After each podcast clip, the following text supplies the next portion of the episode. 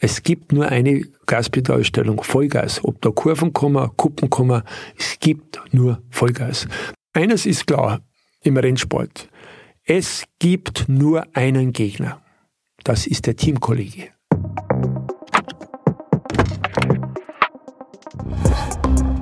Nice am Stil Cars. Der GQ-Podcast mit Matthias Malmedy. So, liebe Vollgasfreunde, herzlich willkommen zu einem neuen Podcast Nice am Stil Cars mit der GQ, heute mit einem unfassbaren Gast. Ich habe so viel zu erzählen, weil wir uns so oft getroffen haben und er hat noch viel mehr erlebt ohne dass ich dabei war. Es ist eine lebende Legende. Er ist eine lebende Legende. Der beste deutsche Rallyefahrer aller Zeiten. Kein anderer Deutscher ist jemals Rallye-Weltmeister geworden. Und du, Walter Röll, herzlich willkommen damit. Schön, dass du da bist. Du hast es sogar zweimal geschafft.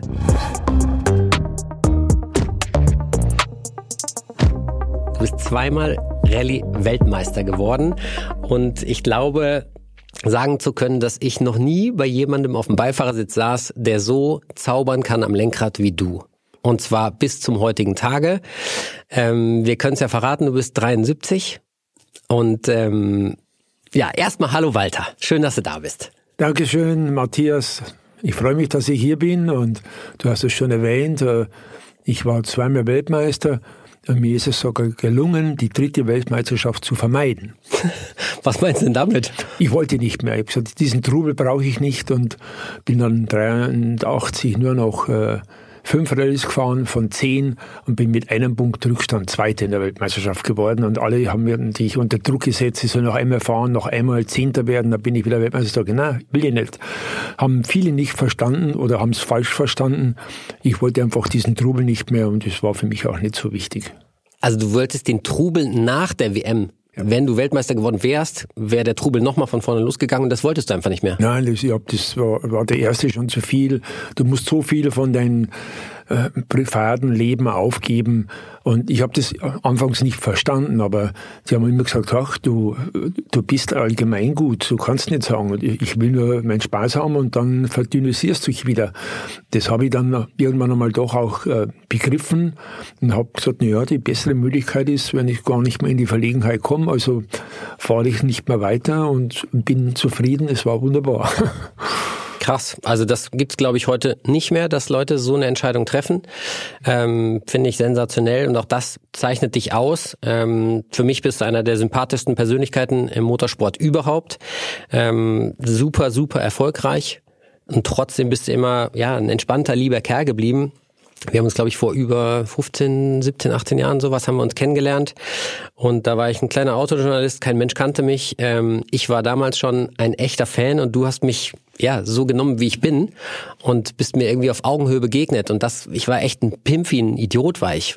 Also, und ja. im Gegensatz zu dir, und das ist krass, ähm, dass du, der du so erfolgreich bist, einfach ja so sympathisch und offen auf alle Leute zugehst, äh, die dir begegnen. Ich erlebe das ja immer wieder, wenn wir uns sehen. Das ist wirklich, ähm, ja, ich bin ein großer Fan von dir. Ja, danke. Also ich muss dazu sagen, äh, im Prinzip ist es gar nicht so, so problematisch, so zu sein und schwierig wie ich. Ich habe ziemlich früh äh, begriffen, dass ich was Besonderes konnte, aber habe nie davon abgeleitet, dass ich glaubte, dass ich etwas Besonderes bin. Und damit bin ich wunderbar so Leben gekommen. Gell? Also das sind die Leute anscheinend nicht mehr gewöhnt, dass einer vollkommen normal bleibt und äh, sich nicht verbiegen lässt.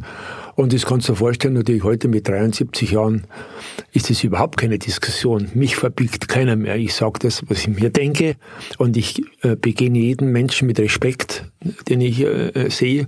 Und je, je, je je schwächer die Leute sind, umso mehr habe ich das Gefühl, ich muss nett sein zu denen, damit ich ihnen ein bisschen was zurückgebe von dem Glück, was ich in meinem Leben hatte.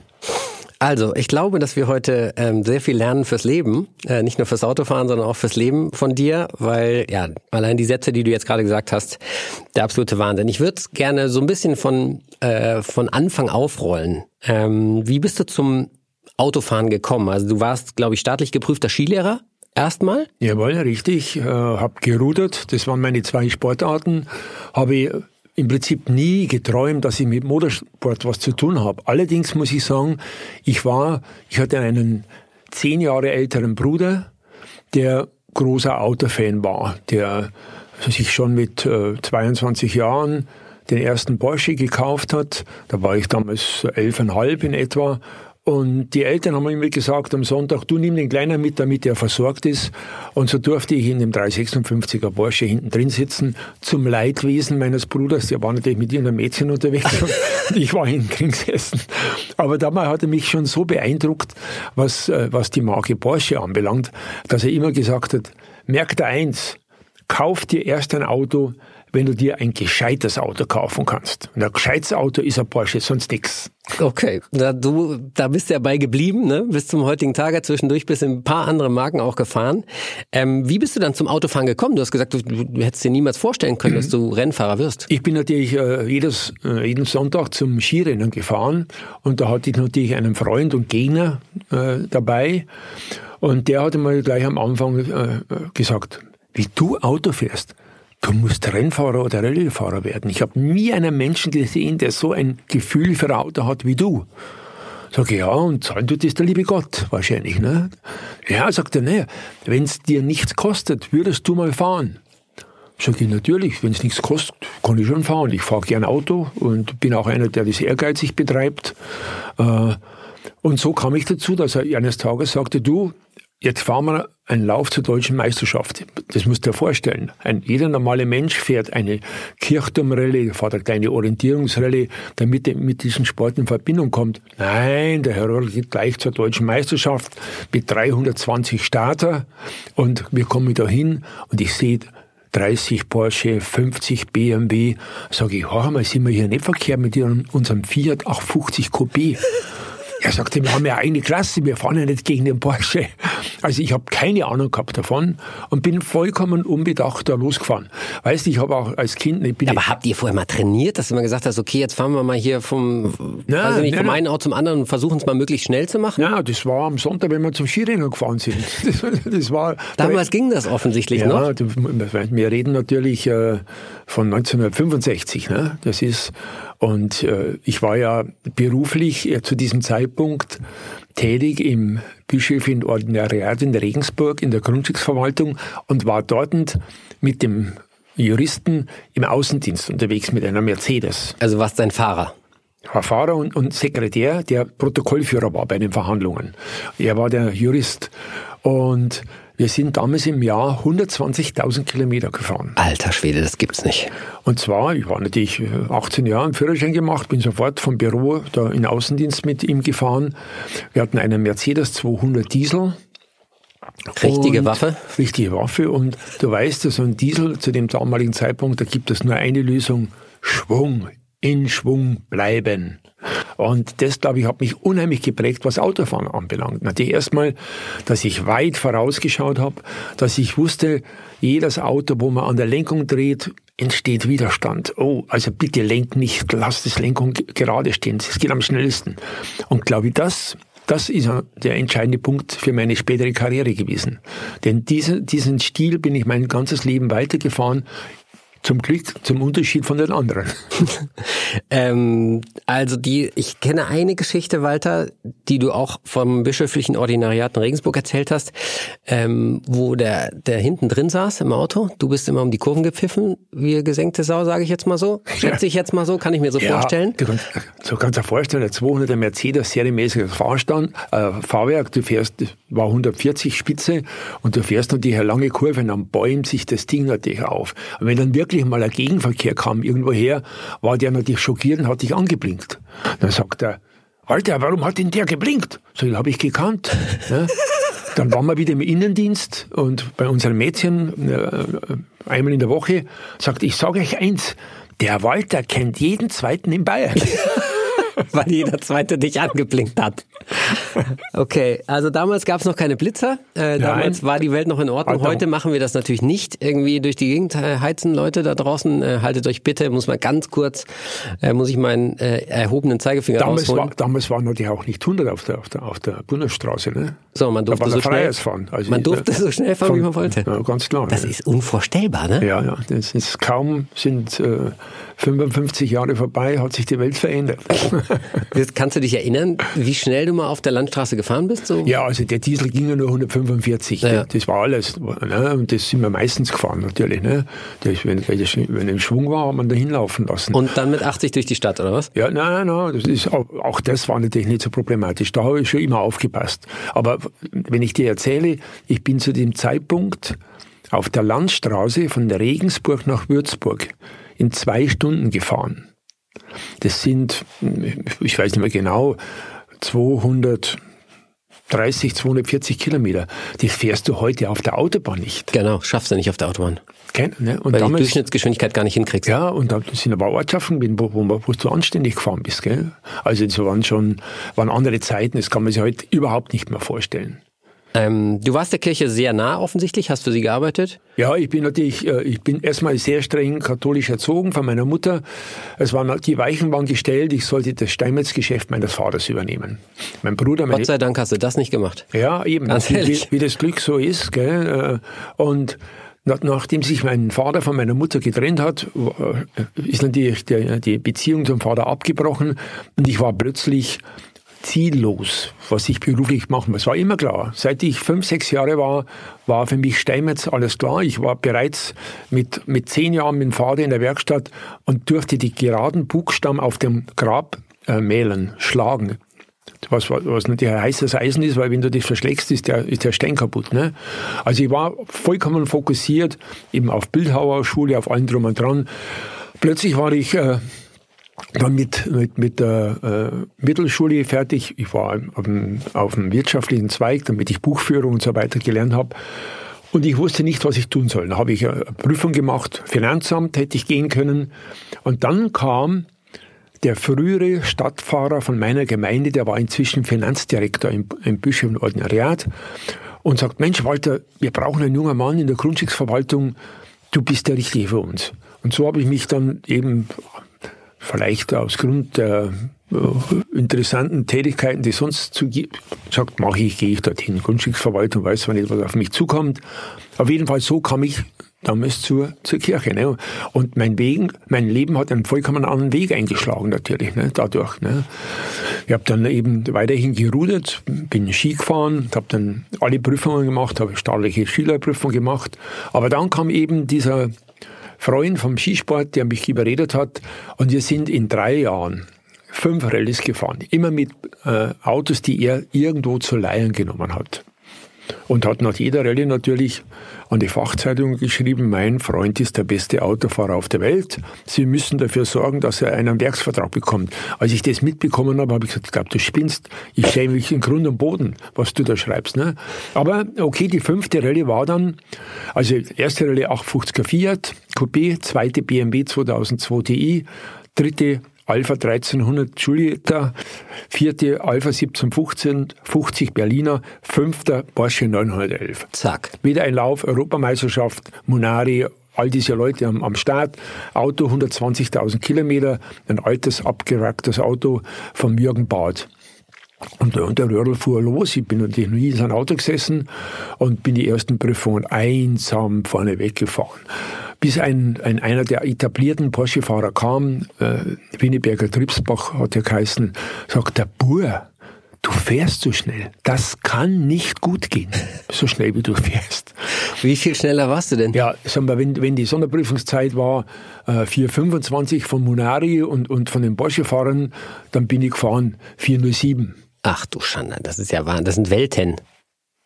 Ich kann mich erinnern, die beiden Brüder meiner Mutter, die haben irgendwo zugeschaut auf den ersten Prüfungen, in der Nacht der Prüfung, und die sind nach Hause gekommen und haben zu meiner Mutter gesagt, mach dich gefasst, das kann man nicht überleben, so schnell wie der fährt.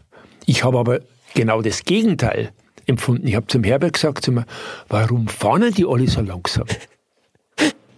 Ey, Walter, du erzählst das so, als wenn das irgendwie das Normalste von der Welt wäre. Dabei, ja, das ist Wahnsinn und du bist eigentlich dein ganzes Leben irgendwie wie auf der Rasiermesserklinge irgendwie Auto gefahren und hast es Gott sei Dank überlebt. Ähm ja, und habe immer geglaubt, dass ich das Risiko so gering wie möglich gehalten habe. Wo natürlich dann, wenn ich das erzählt habe bei den anderen, natürlich das große Gelächter immer rauskam. Ne? Sagen, ja, natürlich, klar.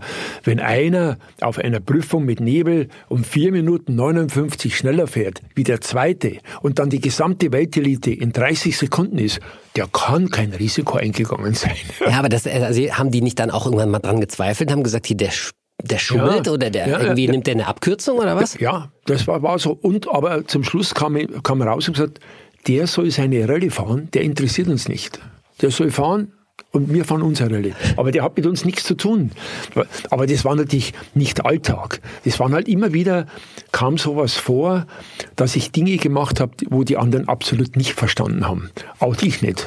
Die haben gesagt, warum, warum sind jetzt wieder so langsam gefahren?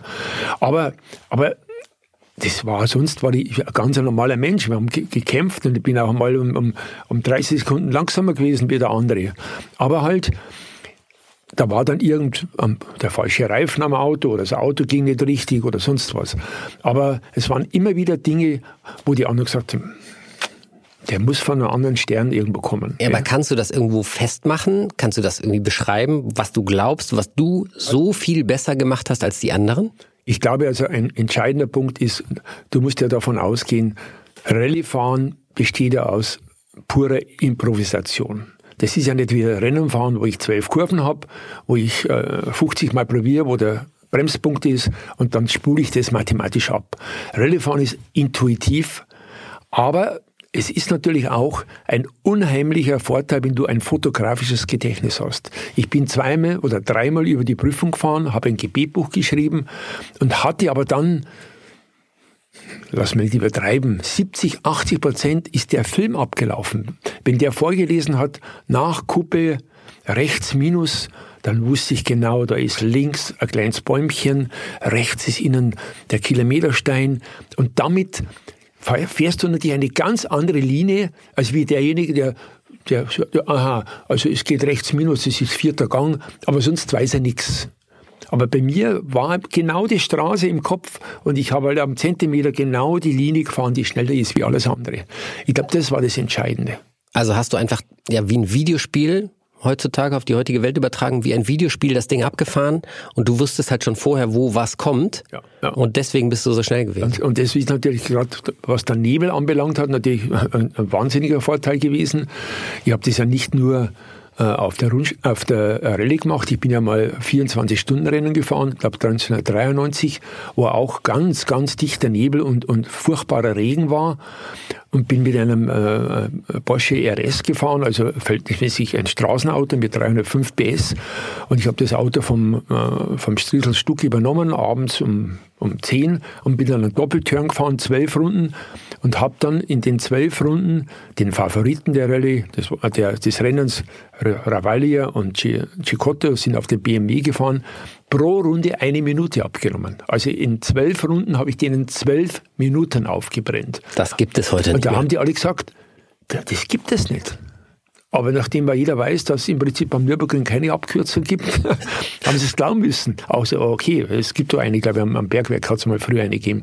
Das stimmt, Steilstrecke. Steilstrecke hoch, ne? aber es ist natürlich, die Zeiten sind vorbei. Aber das war auch etwas, weißt, da bin ich, da sind immer so Pulks von 20 Autos zusammengefahren, da bin ich durchgefahren wie durch einen Hühnerhaufen. Das ist Wahnsinn, Walter. Wer schon mal ein Rennen gefahren ist oder wer sich schon mal ein Rennen ein bisschen näher angeguckt hat, der weiß, dass man da nicht durchfahren kann wie durch einen Hühnerhaufen. Ja. Aber du hast es offensichtlich hingekriegt. Ja, ich, ich kann es heute auch nicht mehr verstehen, warum das so war. Aber es war einfach so. Ne? Ich, wir sind dann nach, nach diesen zwölf Runden, waren wir plötzlich erst im Gesamt, obwohl wir vorher waren wir 13 Minuten hinten dran. Damals war ich der Meinung, die fahren alle in die gleiche Richtung. Die wollen alle möglichst schnell fahren. Also was soll das sein? Heute, wenn ich darüber nachdenke, da hat er einen technischen Schaden oder er hat sich gedreht und steht mitten auf der Straße, dann sowas habe ich nicht gedacht damals. Für mich war erstmal ich fähig, keinen Fehler zu machen und die anderen, denen habe ich das auch unterstellt. Ist es echt so deine Überzeugung, fähig, keinen Fehler zu machen? Absolut. Ich habe gesagt, ich bin unverwundbar. Das ich weiß, dass ich, dass ich das kann und habe nie eine Sekunde gezweifelt, dass da irgendwas sein könnte. Ich habe natürlich auch in meiner Laufbahn Unfälle gehabt, wenn technisch was war. Aber ich habe immer volles Vertrauen gehabt. In einem Start war, ich habe vorher, die Nächte vorher darüber nachgedacht, was gefährlich ist. Sobald ich am Start war, Helm aufgesetzt habe, war ich unsterblich.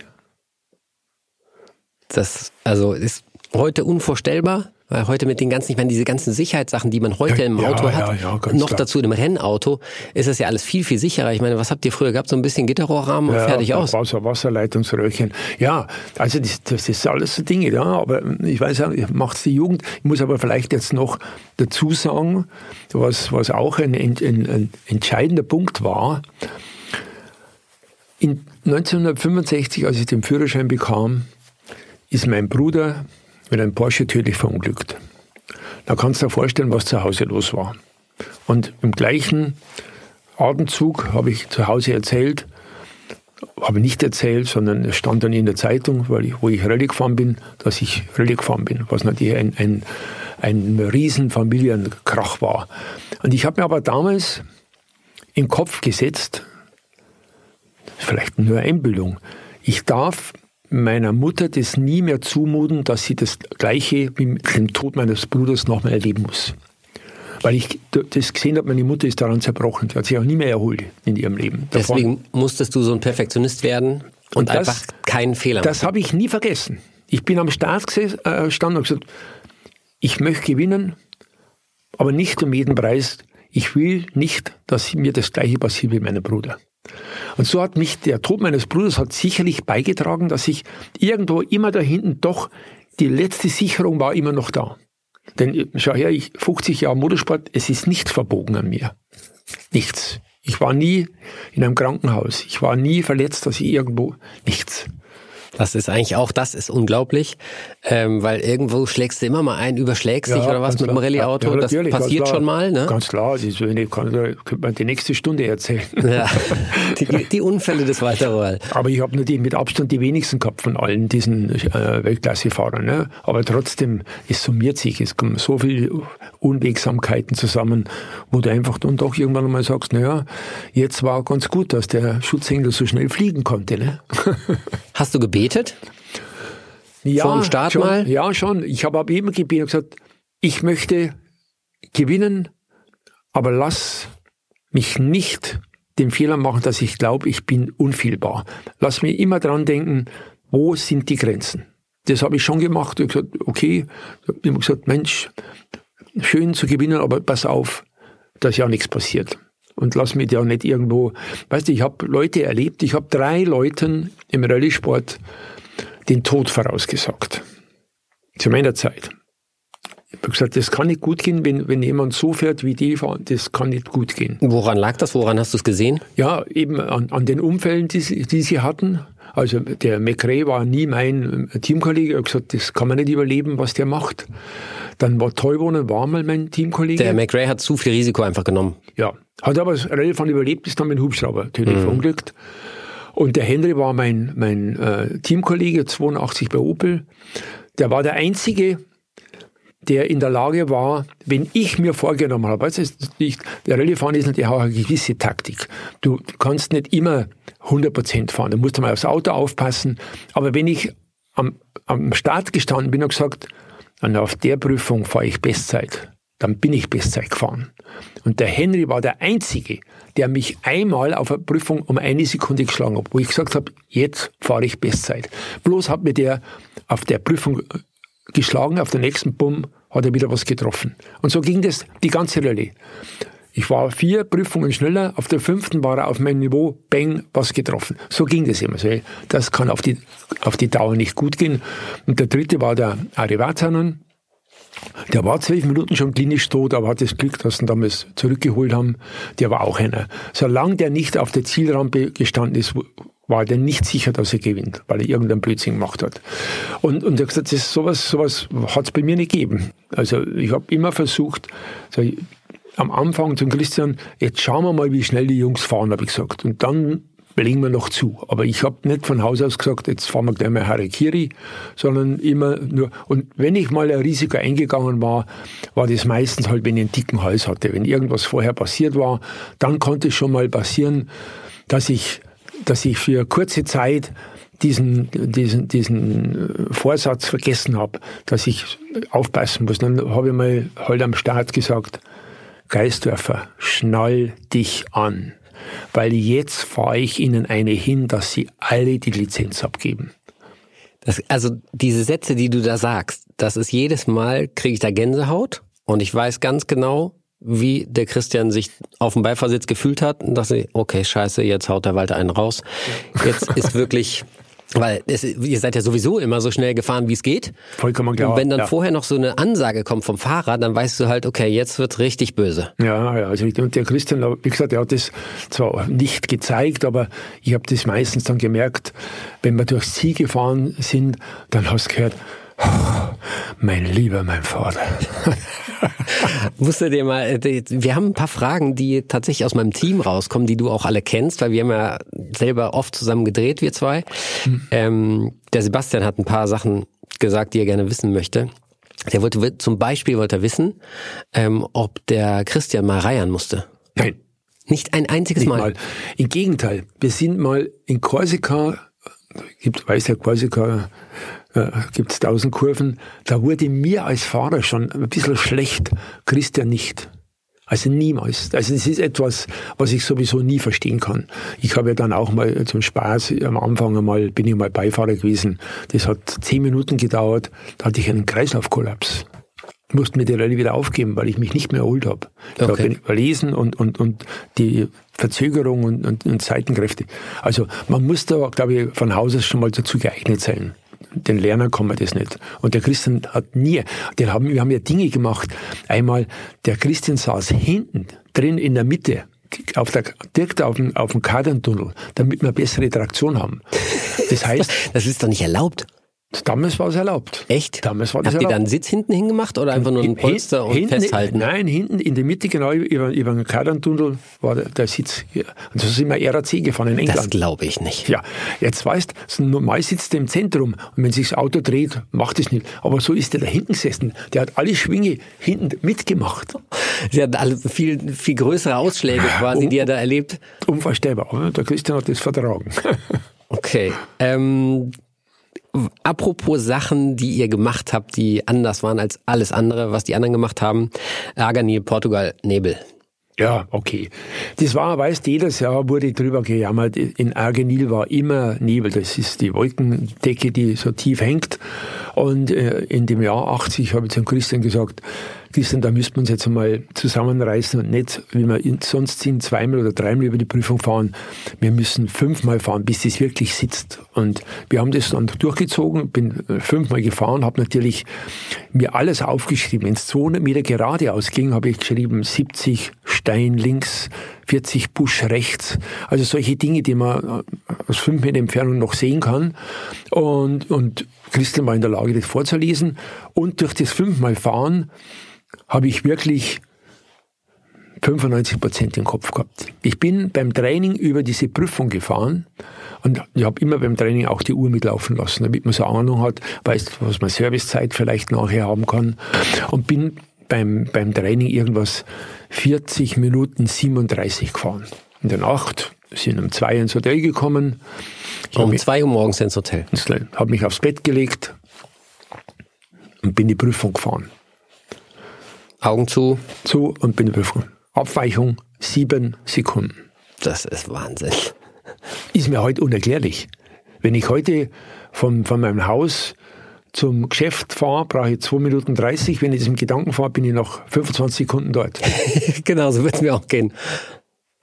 Aber das war sicher, und das war das Geheimnis damals. Da war nicht eine Situation, weißt, wo du sagst, huhuhu, nix. Es war so wie in, bon, bon, es hat gepasst, einfach gepasst. Also auch wieder videospielmäßig das Ding durchgefahren. Du hattest es einfach im Kopf, wohin du lenken musst. Richtig. Und du hast nur noch aufs Auto reagiert, Richtig. hat ein bisschen ja, untersteuern, ja, ist ja. es ein bisschen rutschiger als bisschen gedacht. schauen, jawohl, da ist der Busch, da ist der Stein, alles klar, jetzt, ähm, zack. Ja, und also wirklich, ich habe, glaube ich, jetzt schon zehnmal unfassbar gesagt während dieser Ja. ersten paar Minütchen. Ähm, aber es ist tatsächlich so, wenn man sich das vorstellt, wenn man selber ein bisschen was mit Autofahren schon gemacht hat, dann weiß man einfach, wie besonders das ist, was ihr da abgeliefert habt. Ähm, der Vorsprung damals im Nebel waren fünf Minuten. Vier Minuten äh, 58. Ja, du siehst, da ist wieder ne, der Perfektionist Wörl. Nein, es waren keine fünf Minuten, sondern 4,58. Ja, ja. Ja, das war, war, war toll. Und dann ja, habe ich natürlich die Rallye plötzlich dann mit, mit neun Minuten angeführt. Und wir sind dann diese Prüfung fünf Stunden später nochmal gefahren. Inzwischen war die Wolkendecke gestiegen. Und es waren die ersten äh, 20 Kilometer waren freie Sicht. Ich habe es natürlich langsam angehen lassen. Und nach den 20 Kilometern war mein Teamkollege Marco Elen, also vielleicht 300 Meter hinter mir. Ich habe die Lichter schon gesehen, dass er da ist. Und dann ging es in Nebel. Und am Ziel war ich wieder 2 Minuten 54 schneller. Also er hat sich rangekämpft mit Sicht und ohne Sicht konnte er plötzlich nichts mehr. Und das hat natürlich, weißt du, das, das hat die damals, sie hat das zerstört. Die anderen, die haben gesagt, na, Stimmt das, dass ihr da die Rückleuchten abgeklemmt habt? Also dass ja, der zwar, Christian. Zwar deshalb, weil ich nicht das erste Auto war auf der Strecke war. Es war, erstes Auto war der Fred Klar. Den habe ich natürlich im Nebel nach vier Kilometer überholt. Und ich, Was eigentlich schon eine totale Klatsche ist, wenn du jemanden überholst auf der Rallye. Ganz klar, aber das, ich habe ja das äh, früher schon erlebt gehabt und der Christian war präpariert, wenn sowas passiert im Nebel, dass er die, die Sicherung von den Rückleuchten rausmacht. Damit er dir nicht nachfahren dass kann. Dass er nicht einfach nachfahren kann. Okay, wir haben noch eine Frage. Ähm von unserem Tonmann, Sebastian. Du bist ja seit 19, äh, du bist ja seit 1978 glücklich verheiratet. Immer noch mit deiner ersten Frau. Ja. Ähm, aber trotzdem will er wissen, hast du, ging da was mit Mädels? Also Rennfahrer, Rallyefahrer? Ja, du, ich muss sagen, weißt. Hast du es ein bisschen genossen? Nein, habe ich nicht. Das hat der Christian alles erledigt für mich. nee, du, ich war ein Mensch, der ab dem Moment von 72 bei der Olympiarallye, wo ich praktisch erstmal mit der Weltelite in Kontakt kam und bin da vorausgefahren, an diesen Tagen habe ich den Entschluss gefasst, ich möchte zeigen, dass ich der Beste auf der Welt bin. Und dann bin ich mit Scheuklappen durchs Leben gegangen und habe nur, was muss ich tun, dass ich noch besser werde. Und damit war alles. Ich hätte auch nie eine andere Frau wie meine, wie meine Frau äh, äh, wahrscheinlich gekriegt, wenn die nicht gerudert hätte und mit mir im Ruderclub war und halt irgendwann einmal äh, gesagt, naja, okay, fahren wir halt einmal einen gemischten Vierer. So komme ich zu meiner Frau. Und vor allem das nächste, die diesen, diesen, diesen gnadenlosen Egoist Röhrl ertragen hat. Denn ich habe ihr zu diesem Zeitpunkt gesagt, du musst da eins merken. Es gibt eins in meinem Leben. Ich will der Beste auf der Welt sein. Dann kommt lange nichts. Dann kommt ein großer Berg. Dahinter kommt alles andere auf der Welt. Das muss einmal eine Frau mitmachen, also ein Mädchen mitmachen. Ja. Also es ist, und, und das weiß ich auch, das war vielleicht damals, war einfach Glücksfall, dass ich an diese Frau gekommen bin, die ein, ein, ein Gemüt hat, eine, eine Geduld. Und was ich dann auch weiß, äh, während der Zeit, wo ich dann gefahren bin, wenn es nicht geklappt hat, dass ich technisch ausgefallen bin, bin ich halt nach Hause gekommen. Ich war unansprechbar. Sie hat höflich gefragt, und wie geht's da, was hast du gemacht? Keine Antwort. Das vier, fünfmal irgendwie mürrisch, mein, lass mal mehr Ruhe. Hey, die haben gesagt, ja, spinne ich, oder was? Habe ich den Menschen was getan? Der sympathische Ehemann Röhrl. Ja, aber sie hat so lang auf mich, bis ich wieder zur Vernunft kam. Was hast du dann für sie getan, dass, ja, sie, okay. dass sie wieder gut draufkommt? Ich habe für sie getan, dass sie wusste, dass es nur eine Frau im Leben gibt. Und das ist sie. Und das, glaube ich, hat sich dann auch irgendwann einmal hat sich das äh, einfach begriffen. Und es ist heute so, dass ich heute wirklich bemüht bin, dass ich hier viel zurückgebe, was sie, auf das, was ich verzichten musste. Also sie ist für mich heute äh, das Wichtigste auf der Welt. Und dann kommt erst das Autofahren als zweites. Und aber wie gesagt, das hängt sicherlich nicht mit meinem Charakter zusammen, sondern mit ihrem Charakter, dass ich die Frau noch habe. Also das ist also. Und es war natürlich vollkommen klar, dass im, im, im Rallye-Sport, da gibt's natürlich tausend Gelegenheiten, weißt, das war ja nicht so wie heute. Da waren, am Service konnte ja jeder dich berühren, betatscheln. Der kommt ans Auto hin. Ne? Heute sind die ja wie im Zirkus. Sind ja, aber sind da mal Frauen gekommen, um ja, nochmal ganz ja, kurz ja, auf die Frage zurückzukommen? Ja, natürlich. Gerade Italien war ja immer so. Italien war ja, wir haben ja auch drei Italiener als Teamkollegen äh, gehabt. Und die haben immer einen Schwarm von zehn Weiber um sich dabei gehabt. Das ist aber auch schön, oder? Ja, der Christian hat das, glaube ich, ganz gut genossen. Aber das haben die, die natürlich ganz schnell äh, begriffen, dass der Röhrler Spielverderber ist, weil er um 10 Uhr gesagt Tschüss, Servus, bin ins Bett. Und Christian hat gesagt, du kannst machen, was du willst. Morgen um sieben ist Start. Und es wird nicht gekotzt. Das, ah, ja, das sowieso. Ja, das hat er auch gut durchgezogen.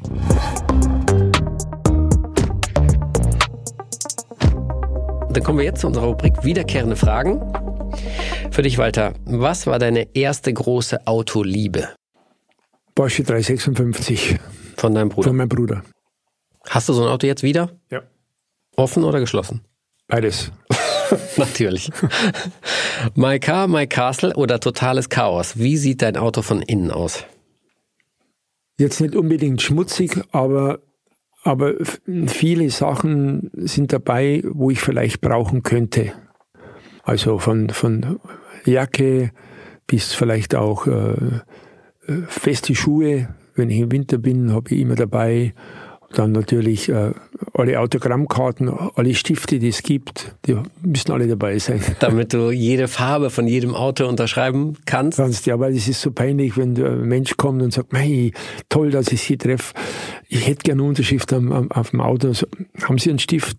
Nein, nicht. Dann ist der enttäuscht und, und ich bin auch enttäuscht, dass ich ihm den Gefallen nicht tun kann. Ja, weil man trifft sich halt dann in dem Moment nur einmal. einmal man wird sich klar. nie wiedersehen wahrscheinlich. Ja, klar, ja. Und dann kannst du den Wunsch nicht erfüllen. Was ist das äh, am häufigsten unterschriebene Fahrzeugteil? Ist sicher Tankklappe. Tankdeckel. Tank, Tankdeckel, ja. Und äh, bei Frauenkörpern? Bei Frauenkörpern, äh, also die, es gibt viele Mutige, die sich vorne unterschreiben lassen, so über den Busen. Bin da auch sehr anständig, also ich will da nicht, sage ich immer, aber also es gibt verhältnismäßig viele selbstbewusste Frauen, die ja. sagen, okay.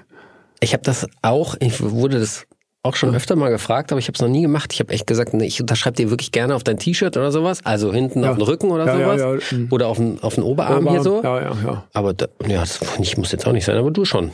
Ja, ja und ich mache das ganz anständig. Weiß das die Monika? Weiß ja nicht, ob sie es weiß. Also, jetzt weiß sie es wahrscheinlich. Jetzt weiß es. Ja. ja, aber sie weiß ja, dass du bei ihr bist. Gut. Äh, wie viel Anlauf hast du für deinen Führerschein gebraucht? Ja, einen natürlich. Die sechste Stunde war die Prüfungsstunde. Die sechste, Alter, ich habe glaube ich 22 Fahrstunden machen müssen. Ja, also sechste, müssen mit Pflichtstunden und dies die und das. sechste und, und beim Einserführerschein war die Prüfungsfahrt die erste Fahrt, die ich am, am Motorrad gemacht habe. ja, Ausnahmetalent. Ja. Bist du ein nerviger Beifahrer? Nein, glaube ich nicht. Also ich bin zwar selten Beifahrer und bei denen, wo ich als Beifahrer mitfahre, da habe ich im Prinzip, weiß ich, dass sie gut fahren. Weil sonst dann, steigst du gar nicht erst ein. Dann steige ich nicht ein. Und dann bin ich nicht nervig, muss ich sagen. Also dann kann ich, und es ist auch so, ich bin ein, ein, ein nerviger äh, äh Mensch, ungeduldig, wenn ich fahre. Wenn ich jetzt daneben sitze, wie jetzt im, im gegebenen Fall, und es ist ein Stau, stellt es mir nicht. Sobald ich daneben sitze oder hinten drin sitze, ist mir das wurscht. Aber wenn ich am Steuer bin, drehe ich durch. Ich bin letztens mit Niki Schelle zusammen 350 Kilometer Auto gefahren. Und es war frei und dann war es mal wieder nicht frei und so weiter. Und wir haben uns aufgeregt über die Leute. Ähm, und zwar immer über dieselben Leute. Also wir haben das gleiche Level sozusagen, wenn einer plötzlich rauszieht, obwohl gar nichts ist.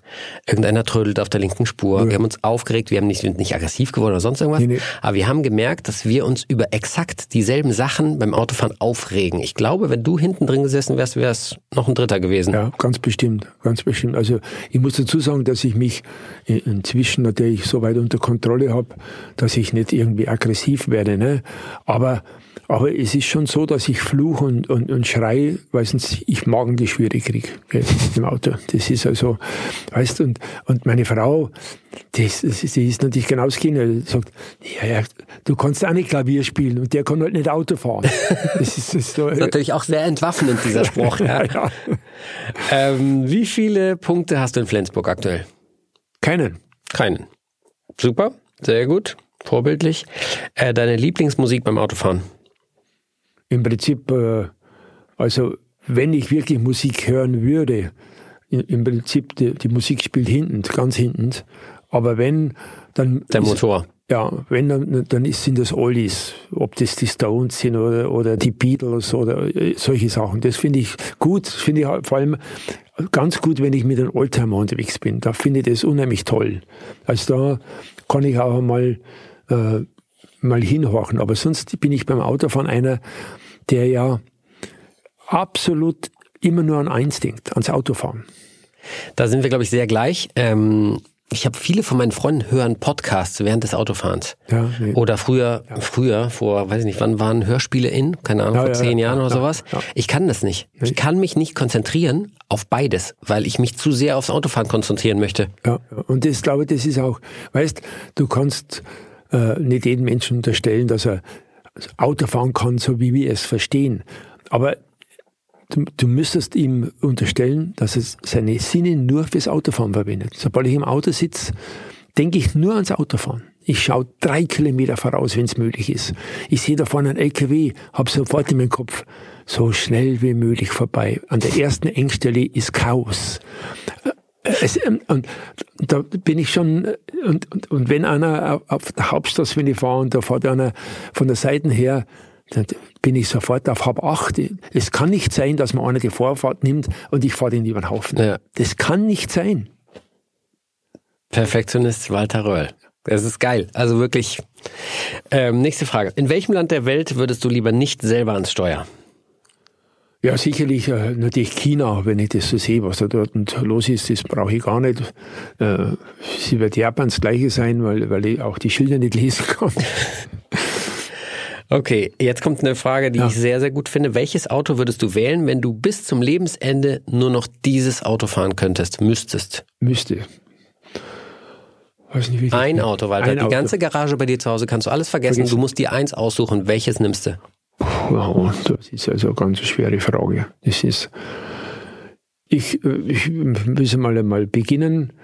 Es würde wahrscheinlich ein Auto sein, das mir viel Platz bietet damit ich alles, alle, alle Lebensbelange äh, damit erledigen kann. Es müsste aber Leistung haben, müsste Vierrad haben. Und da wird schon ziemlich eng.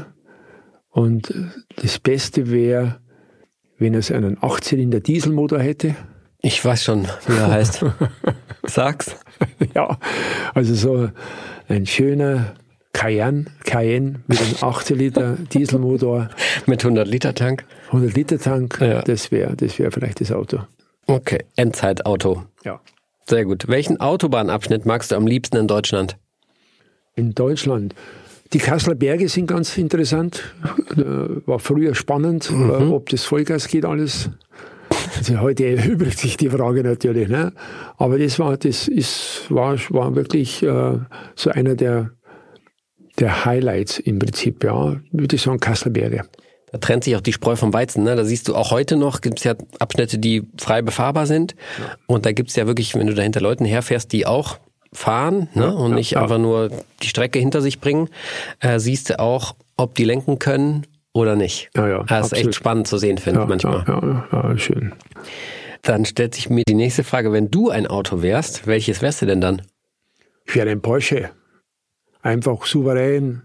Elfer. Elfer, Elfer, absolut. Ähm, wer hat dir das Autofahren beigebracht? Im Prinzip das Abschauen von meinem Bruder. Als ich als Kind beim, beim Bruder hinten drin sitzen durfte, das war für mich, der war, er war Vorbild für Skifahren, er war Vorbild beim Autofahren für mich. Und sonst aber irgendwer muss ja gesagt haben, so Walter, jetzt setze dich da mal hin, jetzt zeige ich dir, wie das nein, geht. Nein, nein, nein, nein, nein. Hast nein. du dir das selber irgendwann genommen, den 356er oder was? Ja, ich habe dann einen Führerschein gemacht und, und bin dann in, in das Dienstauto gestiegen. Also du hast wirklich beim Führerschein machen das Autofahren gelernt? Ja, absolut. Du bist nicht vorher doch, doch, schwarz gefahren? Bin, doch, bin doch, ich gefahren. jetzt erinnere ich mich. Ja, ja, natürlich. Bin, ich bin ab, mit, mit neun Jahren Auto gefahren. Was? bin mit neun, ich bin mit zehn Jahren, hat mich der Vater mit dem Auto zum Tanken geführt, in der Stadt äh, geschickt. Da bin ich auf eine Tankstelle gefahren, die 400 Meter entfernt war. Dort war Treffpunkt von damals von einem Motorradclub. Die Regensburger BMW-Fahrer haben die Münchner eingeladen. Da war Motorrad noch das große. Und da bin ich dann aufgetreten für den Tankwart, wenn die Münchner da waren. Ein äh, neunjähriger Bub, ich zeige mal, wie der Auto fahren. Da bin ich auf der Tankstelle Achter gefahren mit dem Auto. Und, und hast und, zwei Mark dafür gekriegt, oder was? Ja, ja, und, und, und, und war halt da der Star. Der Vater ist im Winter, Steinmetzgeschäft, da hast du ja keine Arbeit, beim Eisstockschießen gewesen. Außerhalb der Stadt, auf einem Weiher im Wald. Und der hat in der Früh um, um um, um 11 Uhr haben sie sich getroffen, die haben bis um 3 Uhr Eisstock geschossen und ich bin vier Stunden mit dem Auto im Wald rumgefahren. In der Zeit.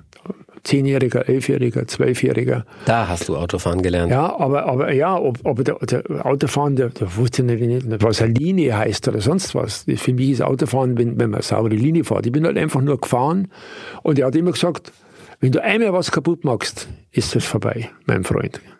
Nachdem ich nie was kaputt gemacht habe, durfte ich immer fahren. Bis eben der Vater weg war, da war, er dann, war ich vielleicht 13 oder 14 und dann habe ich war, war Feierabend. Dann hatte ich allerdings nochmal Gelegenheit mit den Schulkameraden, dessen Vater der Chef bei Coca-Cola war. Und da sind wir dann immer äh, mit dem Coca-Cola äh, Opel Kombi sind wir dann durch den Wald gefahren. Und da sind wir dann schon ein bisschen schneller gefahren. Also da, da war dann schon ein bisschen, musste das Auto schon mal rutschen. Aber trotzdem hatte ich nie im, im Hinterstübchen, dass ich Motorsport betreiben mhm. Das war, da war äh, das Rudern und Skifahren war so dominant, dass ich das nicht wollte. Also genau. es gab einfach nicht die Möglichkeit, die dir ja. quasi gezeigt wurde, ja, oder, irgendwann kannst du auch mal Motorsport ja, machen. Ja, oder weißt du, auch so die Leidenschaft, unbedingt Goka zu fahren. Das war auch nicht der Fall. Das war, aber mehr oder weniger, glaube ich, weil das Geld gekostet hätte wenn ich Go-Kart gefahren wäre. Mhm. Und das da war nicht zu sparsam dafür. Bin ich nicht gefahren. Entweder oder. Entweder oder, Walter. Das ist ein lustiges ja. Spiel. Ja. Äh, geht ganz schnell und tut nicht weh. Ja. Mhm. Ähm, SUV oder Kombi? SUV. Dicker Auspuff oder Dachbox? Dicker Auspuff. Der Mann wird mir jedes Mal sympathischer. Landstraße oder Autobahn? Landstraße. Bin ich auch bei dir. Drei oder fünf Türer? Dreitürer. Bin ich Fünftürer immer, weil ich Dreitürer so unpraktisch finde? Ja, ich, ich brauche nur ein Tor. Ja. Was dann ist mir wurscht. Sitzheizung oder lange Unterhose? Hm, Sitzheizung. Fähre oder Autozug? Hm. Beides scheiße. Ja, beides. Zweifelsfalls Fähre, weil der Autozug und das, übers Tunnel fährt, da habe ich Angst. Ah ja, okay. Hast du echt Angst oder was? Ja, hätte, hätte so ein bisschen Platzangst. Hätte, hätte ich Platzangst. Dass da 500 Meter Wasser über mir ist, würde ich also würde lieber Fähre fahren. Es ist auch interessant, wenn jemand so Auto gefahren ist wie du, sein Leben lang und ja. dann Angst hat vom Tunnel. Ja. Brennertunnel oder Alpenpass? Alpenpass. Ganz klare Antwort. Tank leer auf der Autobahn oder Batterie leer morgens vor der Arbeit? Lieber auf der Autobahn der Tank leer, weil da habe ich fünf Liter dabei. Jede dunkelgelbe Ampel mitnehmen oder gemächlich stehen bleiben? Eher mitnehmen. Hm. Drängler oder Schlafmütze? Drängler. Sehr ehrlich. Sehr ehrlich. Getränke oder Handyhalter? Beides nicht. Braucht beides nicht. Braucht beides nicht. Ich weiß warum. Handy lenkt nur ab und Getränke hm. sorgen dafür, dass man Pinkelstopp einlegen muss. Ja. Schlecht für die Zwischenzeit. Ciao, keine Getränke im Auto. Brauche ich nicht. Richtig? Ja. Unglaublich. Waschmuffel oder Sonntagsputzer? Ent, äh, leichter Sonntagsputzer. Huper oder Flucher? Fluchen. Ja, bin ich auch dabei.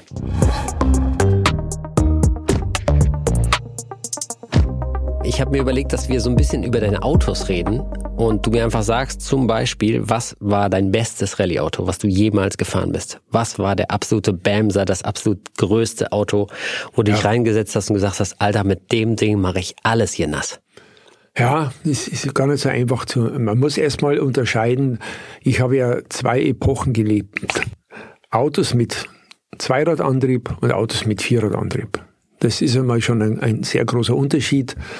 Und bei den Zweiradautos äh, war, ist es schwierig. Also es ist, ich bin 1981 bin ich äh, Sanremo Rallye mit der 911 gefahren. Das war das erste Mal ein, ein Werksauto, das damals der Roland gebaut hat, der Roland Kussmal. Und das, das war sensationell. Also das Auto war, ich bin da am Asphalt so einsam vorne weggefahren und bin am Schottern nur unwesentlich langsamer gewesen wie die, wie die Audis. Also das, das war, das war das erste Mal, dass ich gesagt habe, das ist, also das ist das Überauto. Da bist du 911 infiziert worden. Ja, Kann man das so sagen? Richtig, ja, weil das war, weil ich bin. Äh, also erst mit deinem Bruder 356 die, und dann das da erste ich, Mal so Ja, da bin ich natürlich äh, 70 das erste Mal mit den 911 gefahren, wo ich dann äh, aufgrund dessen den Werksvertrag bei Ford bekommen habe. Und von 70 bis 81 bin ich dann halt zwar 911 auf der Straße gefahren, aber es war für mich mein Privatauto und das Rallye-Auto war damals einfach, das war auch äh, zu dem Zeitpunkt mit Ausnahme, da gab es ja ein Audi schon, durch den Heckmotor war das natürlich, mein, meine Krankheit war, ich habe immer noch nach äh, Traktion gekämpft. Und da war natürlich der Heckmotor natürlich schon der erste Schritt, wo ich gesagt habe, ja, da komme ich diesem Ideal viel näher, dass das vorwärts geht, nicht einfach durchdreht, sondern ich fahre vorwärts. Und darum war ich von dem Auto so, so mauslos begeistert.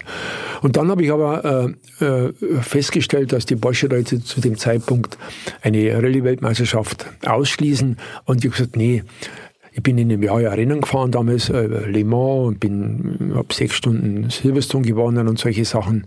Aber es hat mich, das Rennenfahren hat mich nicht befriedigt. Ich wollte Rallye fahren und bin dann eben nochmal aufgrund dessen, dass ich mich äh, bei Audi nicht so äh, wohl gefühlt habe bei der ersten Testfahrt, habe ich denen abgesagt und hab, bin dann eben zu Mercedes gegangen, die haben dann zugesperrt, da war ich 81 arbeitslos, dann ist Porsche gekommen und haben gesagt, Herr Rodl, jetzt können wir uns Sie leisten, das Geld bekommen Sie von Mercedes, das Auto bekommen Sie von uns. Und also die Abfindung von Mercedes war dein Gehalt quasi? Von, von bei Porsche. Jawohl. Krass. Und äh, okay, das war, war toll, aber wie gesagt. Aber die haben dir schon ein bisschen was gezahlt, haben sie dir schon? Ja, ja, schon, auch damals. Ich, ich, Kannst du über Zahlen reden? Kannst du dich noch dran erinnern? Ich habe irgendwo gelesen, dass du irgendwie nur bei Opel hast du 73, 800 Mark im Monat bekommen. Jawohl, richtig, ja, das stimmt. Also bei vor, also da kann doch, konnte man doch damals nicht von leben, oder doch? Ja, das, äh, ich habe aber ich habe ja nichts gebraucht. Ich war ja da und beim Training, das haben sie alles bezahlt. Ich hab, das hat mir gereicht. Also das war kein Problem. Das ist war. Äh, ich habe dann bei Ford war der Vertrag. Da lockst du heute keinen fünftklassigen nee, Rennfahrer hinterm der, Ofen vor. Der erste Ford-Vertrag war über zwei Jahre mit im Jahr 250 D-Mark. Wie bitte? 250 D-Mark war der bei Im Ford, Jahr. Im Jahr. Aber es war Trainingsauto, es wurde alles bezahlt, wenn ich unterwegs war. Also Semmeln musstest du nicht selber? Nein, nein, das, war, das wurde alles bezahlt. Das kannst du abrechnen. Dann kam ich eben zu, zu Opel. Da habe ich dann im Monat 800 bekommen bei der Firma Irmscher, weil da war ja werkseitig Motorsport noch verboten.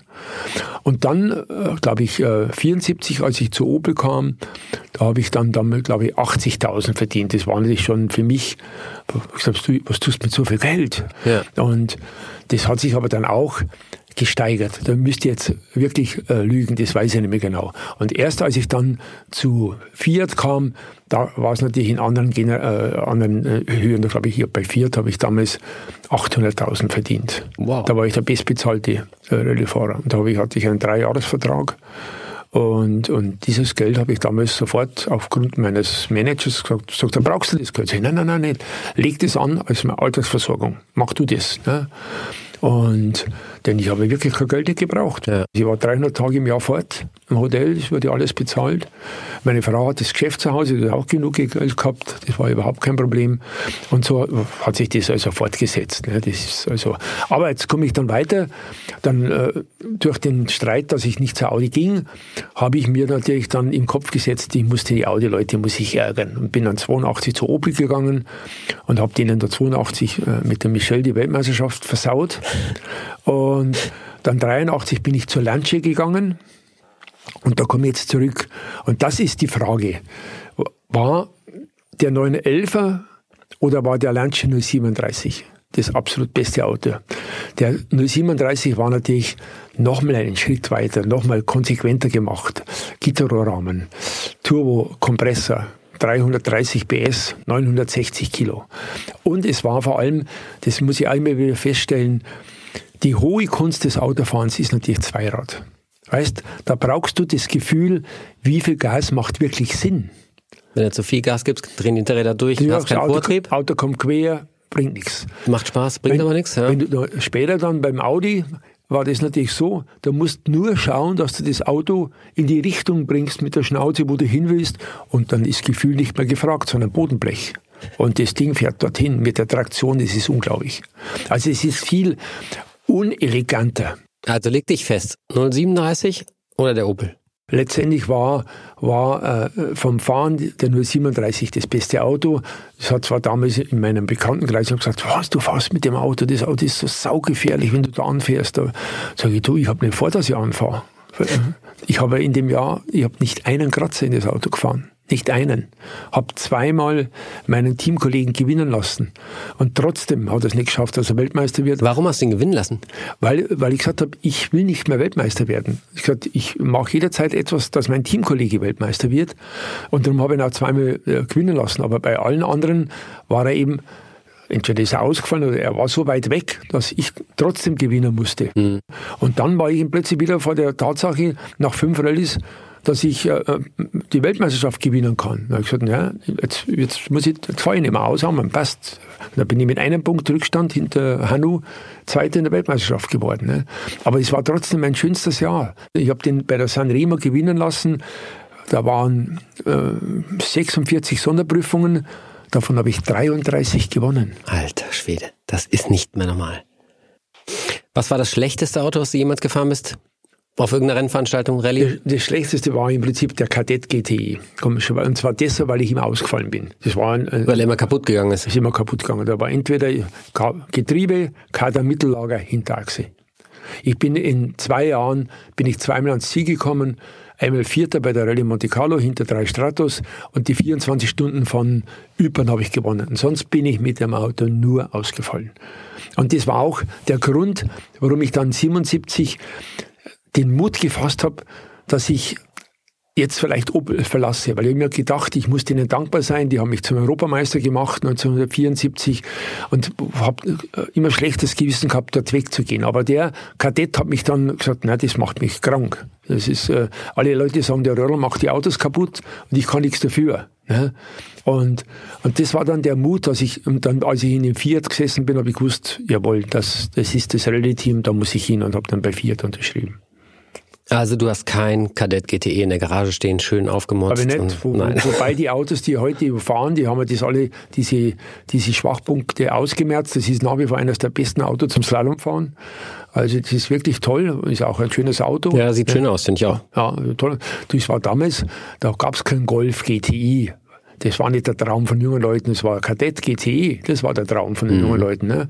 Und für die Straße war der anscheinend auch stark genug, aber halt nicht für die Beanspruchung im Rallye-Sport. Hm, zumindest nicht, wenn der Roll am Steuer Ja, richtig, genau ja. so war ähm, Was war dein größter Sieg, Walter? Kannst du das ja, überhaupt, ja, ja, kannst du das überhaupt sagen? Also ich muss dazu sagen, äh, ich, ich wollte ja nie Weltmeister werden, die gab es ja gar nicht zu meinem Beginn meiner Karriere. Ich wollte einmal Rallye Monte Carlo gewinnen. Das war für mich absolut, das ist der Gipfel im Rallye-Sport und nichts Warum? anderes weil ich der Meinung war, dort wird der perfekte Fahrer gekürt. Das ist nicht, ich hasse schlechte Straßen. Weißt, äh, durch ein Schlagloch fahren, da kann ich Vollgas fahren oder ich kann das Gas wegnehmen und damit weiß ich nicht mehr, wer, wer der beste Autofahrer ist. Bei der Monte Carlo hast du Asphaltstraßen, du hast trockene Asphaltstraßen, du hast Schneestraßen. Du hast Straßen, die keinen Fehler verzeihen. Schnee ist wunderbar zum Fahren. Ich liebe Schnee, ist natürlich vielleicht sogar das Schönste. Aber wenn ich Schnee fahre, zu meiner Zeit damals in Schweden, dann haben sich die Jungs halt an die Schneemauer angelehnt. Das Anlehnen an eine Schneemauer ist für mich Unfall. Das ist Und nicht, nicht gut gefahren, sondern das schlecht ist, gefahren. Das ist, das ist, nicht perfekt. Er hat einen Fehler gemacht. Einen Fehler gemacht.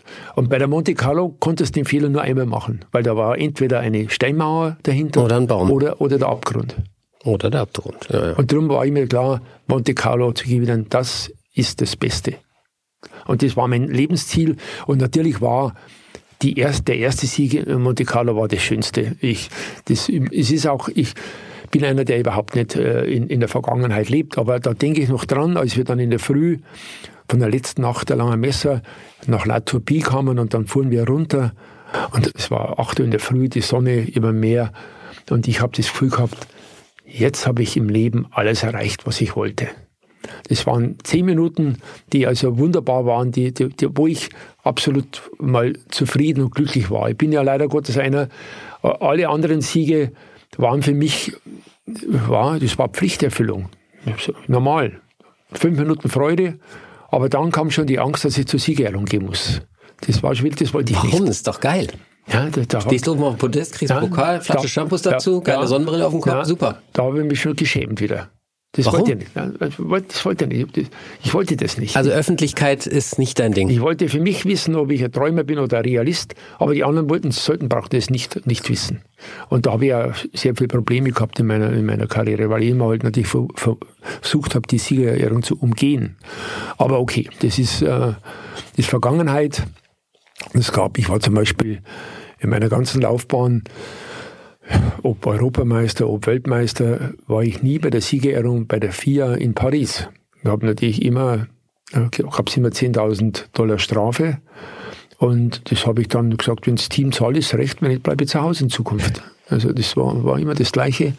Und, und war jetzt dann vor voriges Jahr das erste Mal bei der FIA, hat mich der Sean Todd überredet, weil ich da in die Hall of Fame aufgenommen wurde. Und da bin ich dann hingegangen, aber auch mit einem, mit einem Widerwillen. Da habe ich drei Termine habe ich gesagt, geht nicht, habe keine Zeit. Nicht. Da habe ich gedacht, da hätte ich meine Ruhe. Und habe es immer wieder, nach zwei Monaten wieder, wir haben einen neuen Termin, habe ich wieder Nein gesagt. Und beim dritten haben dann die Porsche gesagt, das gehst geht jetzt du dahin. gehst dahin.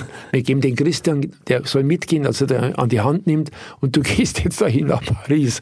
Und dann bin ich hingegangen. Das war das einzige Mal, dass ich bei der FIA war. Und ging es einigermaßen oder? Das ging insofern. War ein blöder Termin. Das war insofern gut, dass ich, dass, äh, dass ich viele Alte wieder getroffen habe. Die Michelle war da zum Beispiel in der Motor, das war natürlich toll. Leider war der Hanno nicht da, weil der damals ziemlich schwer krank war. Es war der Salonen da, es war, es war der Carlos Sainz da und so. Das war, das war dann in Ordnung. Das ist, und, und die offizielle Teil war in einem ganz kleinen Rahmen das habe ich überlebt und das auch hat sich, und der Todd hat sich wahnsinnig gefreut, dass ihm gelungen ist, was dem Balestre nie gelungen ist, als ich zur FIA kam, bin bei ihm am Tisch gesessen, habe mich hofiert wie noch mal einer.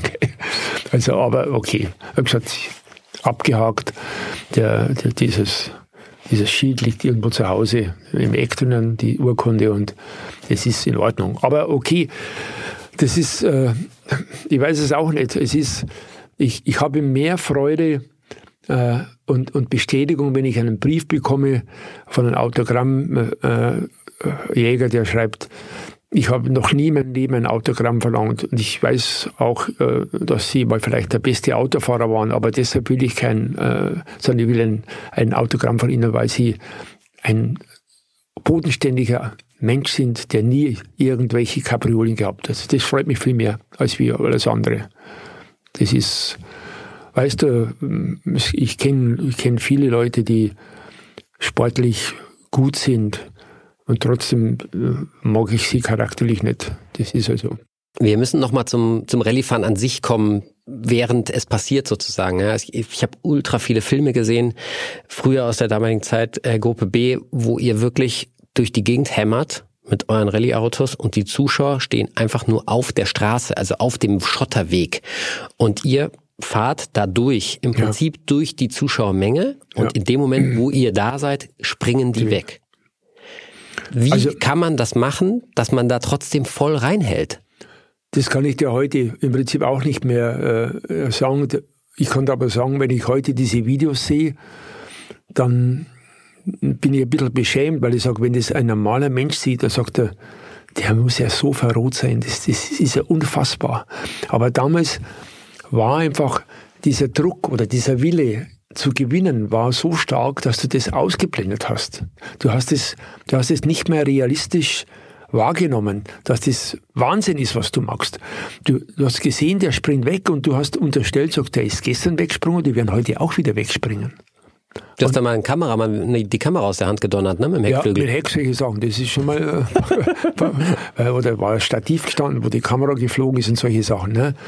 Aber wie gesagt, damals war ich, äh, habe ich nicht das Gefühl gehabt, das hat mich auch am Anfang unheimlich belastet, bis ich mal mich rechtfertigen musste am Servicepunkt bei meinem Teamchef, der sagt, was ist los? Lasst wir uns jetzt von dem jungen Finnen verblasen oder wie? Sag ich, Jochen, es ist nur eine Frage der Zeit, bis ich 20 Menschen tot fahre.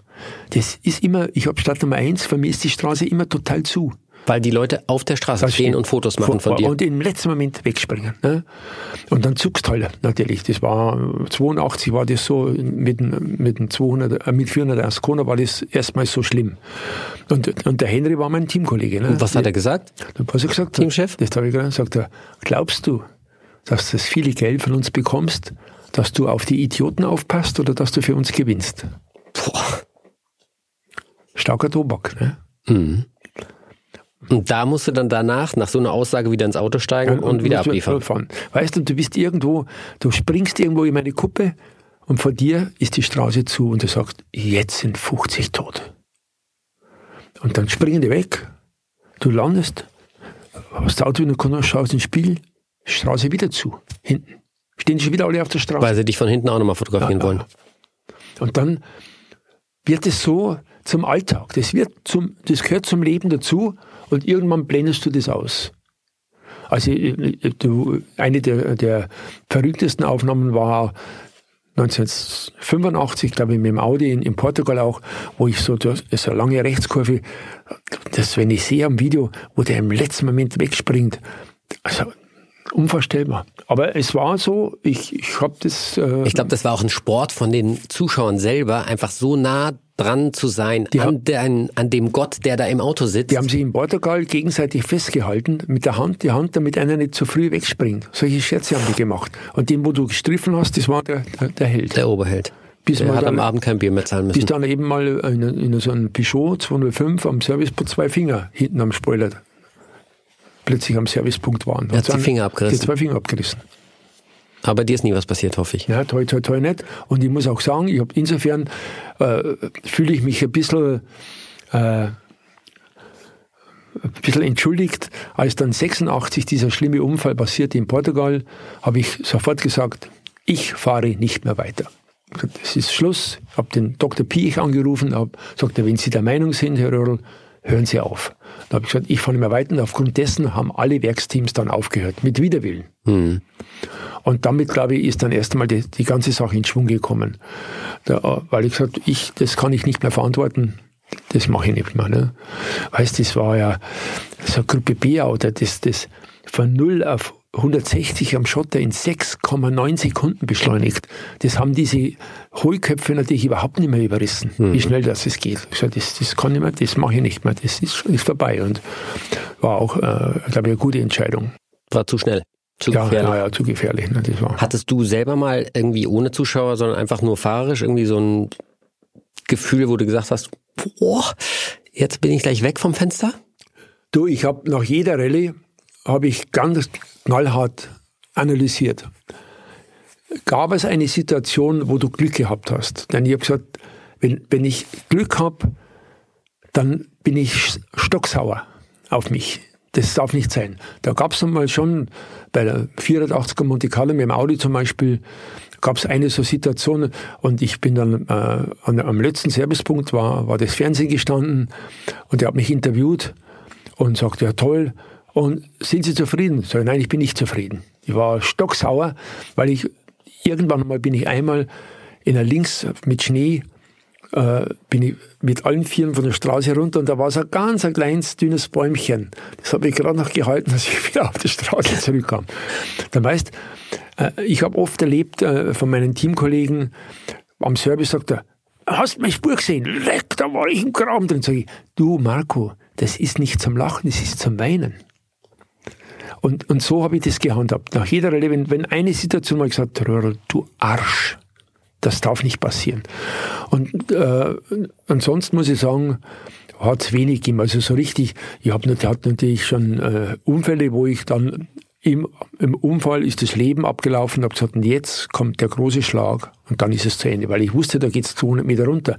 Und wir waren in einem äh, äh, Überschlag hinter dem anderen und ich habe gedacht, wir sind auf dem Weg da runter. Dabei sind wir erst 50 Meter den Berg hochgeflogen und sind nach 200 Meter wieder auf der Straße gelandet, wo wir, wenn wir weggeflogen sind. Ne? Also das, da brauchst du natürlich schon Glück. Ne? Das ist also so Dinge und da läuft das Leben ab. Ganz klar. Alles und du sagst dann ja, ja, ja und jetzt macht es dann bumm und dann ist es vorbei. Wie steigt man danach wieder ins Auto und sagt, und jetzt gebe ich richtig Vollgas, Christian, schnall dich kann, an. Das kann ich nur deshalb, weil es kein Fehler von mir war. Wenn ich einen Fehler gemacht hätte, wo ich sage, ich habe mich verschätzt in der Geschwindigkeit, dann hätte ich, wäre ich daran zerbrochen. Das war aber nie der Fall. Jetzt aufgehört. Ja. Das, das war da, keine Ahnung, irgendwie ein Reifenschaden oder das war, nein, Aufhängungsschaden? Das war ein, es war ein, ein Gewitter. War, Im Prinzip war es die Quittung für unser Perfektionismus. Es hat ein Gewitter und eine Sonderprüfung wurde neutralisiert. Wir sind aber drüber gefahren. Rallye Sanremo. Mhm. Und ich habe natürlich sofort zum Christian gesagt, Christian, alles aufschreiben. Wo Wasser, wo Sand. Und sind über die Prüfung gefahren. Christian hat alles aufgeschrieben. Acht Stunden später sind wir in der Früh um 5 Uhr, das war abends um 8 Uhr, war gerade vorher ein schweres Gewitter. Um 5 Uhr sind wir wieder gefahren. Wir fuhren los, Christian liest vor und alles, was er vorliest, gibt es nicht mehr. Straße ist trocken, alles wunderbar. Und in der Mitte von der Rallye läuft parallel neben der Straße mal ein Graben, der irgendwann einmal unter der Brücke durchläuft. Und diese Brücke wurde mit Blättern verstopft.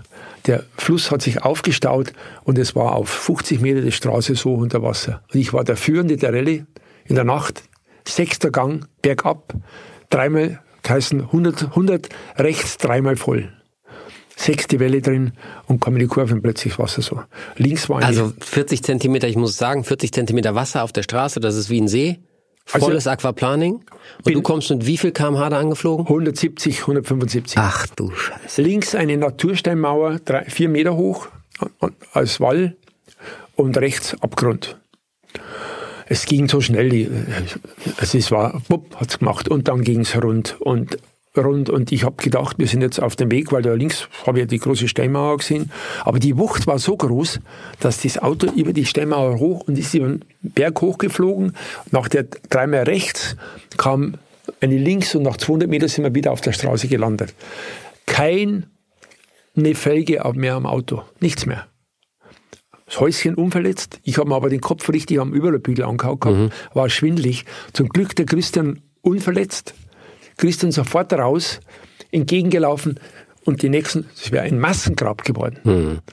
Natürlich eine Schlamperei vom Veranstalter. Ne? Weil er nicht geschaut hat, dass Weil, das Wasser da steht. Dass das steht, ne? Aber was ich sagen muss, ne, also ihr seht das nicht, aber ich sitze dem Walter ja gegenüber und der Walter gestikuliert und zeigt mir genau, wie diese Situation war. Ich habe jetzt in meinem Kopf, obwohl ich nicht dabei gewesen bin, ein Bild, wie es an dieser Stelle ausgesehen hat. Und das Krasse ist, dass der Walter nach so vielen Jahren das immer noch so präzise, und das ist wieder diese Präzision und Perfektion, ja. das so präzise beschreiben kann, als wenn es gestern gewesen wäre. Ich weiß manchmal nicht, was ich heute Morgen auf dem Klo gelesen habe.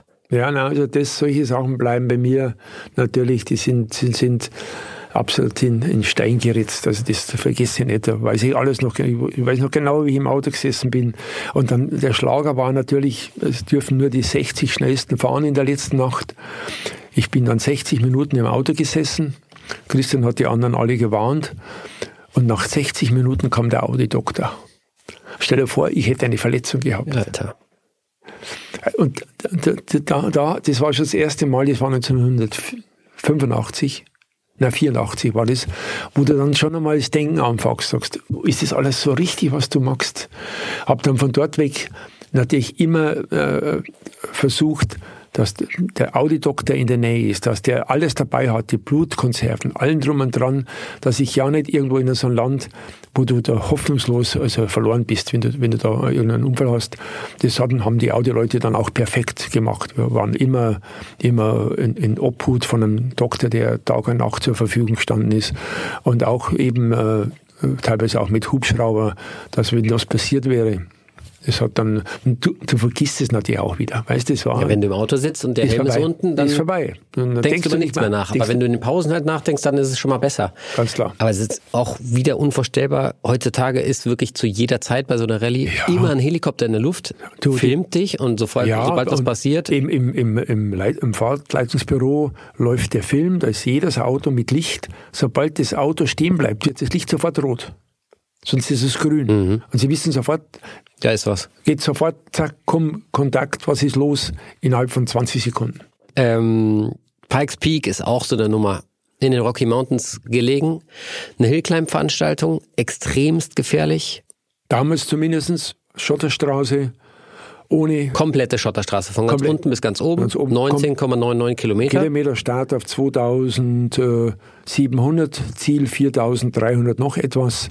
Keine Leitplanke, ab, ab 3000 natürlich auch kein Baum, kein Busch, nichts mehr, nur Sand, Steine und immer von der Tischkante 500 Meter ins Nichts.